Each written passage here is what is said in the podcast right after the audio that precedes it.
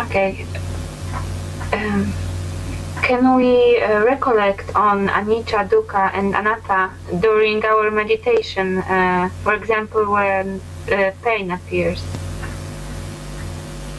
You you can, but it's not vipassana. Uh, we, it, it's in Thai they Mhm. call it vipassanuk because nuk means means thinking.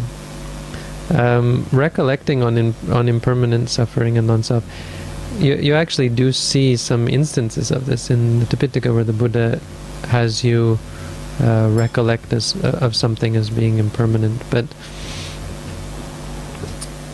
I think I, I don't. So I don't want to. Don't want to say absolutely not, but the general. Um, so I think we have to interpret that carefully because the observation that we get from meditation is that when people do that, they don't have actual experiences of impermanent suffering and non-self. The truth of, of anicca, dukkha, and anatta is that you see them in every moment. Everything is impermanent suffering and non-self. They, they don't really exist as entities. They are the result, they are the realization that comes as a result of seeing things as they are. And if you notice, they're all really the absence of something, right? It's destroying the illusion of, of uh, permanent stability, um, satisfaction, and controllability. So when you see, for example, you watch the stomach rising, at the moment of saying rising, you're seeing impermanent suffering and, and not self. You're you're you're seeing something that is inherently impermanent suffering and non-self.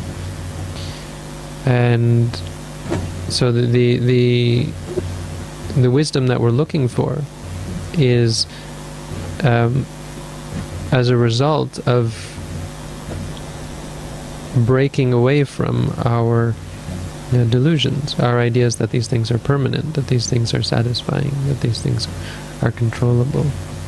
So you'll see Uh, you'll see something very simple that the, the rising and falling is going of its own accord, that it's changing, that it's unsatisfying, that it's uncontrollable. You'll see these things and it will jar with your your expectations. It will jar with your intentions. Your desire is to make it stable. Your desire is to make it satisfying. Your desire is to make it controllable. And it's that jarring that that is the the um, awakening that occurs, the change in the mind, the realization, seeing things that you never saw before. It has to come by itself, and it really should come from intensive meditation practice where you uh, dedicate yourself to to seeing things um, from moment to moment as impermanent suffering and non-self. Basically, it, it vipassana is the result of the meditation. It's not the practice that we do. So, so everyone's always complaining about vipassana meditation, saying, "Where did the Buddha teach vipassana meditation? You can't practice vipassana." And they're right. We don't call it vipassana meditation because we want people to practice vipassana, and we want people to practice insight. We call it vipassana meditation, insight meditation, because that's what we hope people to get from it. Vipassana meditation is actually the practice of the four foundations of mindfulness. So if you look at the four foundations of mindfulness, the Satipatthana Sutta, you won't see the Buddha uh, telling you to contemplate on impermanent suffering and non-self. He'll tell he'll you'll see him telling you to contemplate on things as they are, which is very common. You hear the Buddha talk about yatha bhuta nyana dassana, seeing things, knowing and seeing things as they as they are. Uh, and and that is um, impermanent suffering and non-self. That once you can see things clearly as they are, you will see impermanent suffering and non-self.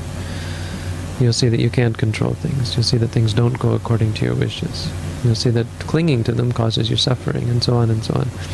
And you'll slowly, slowly give up and let go of, of the things that you cling to. And that is as a result of seeing them clearly as they are.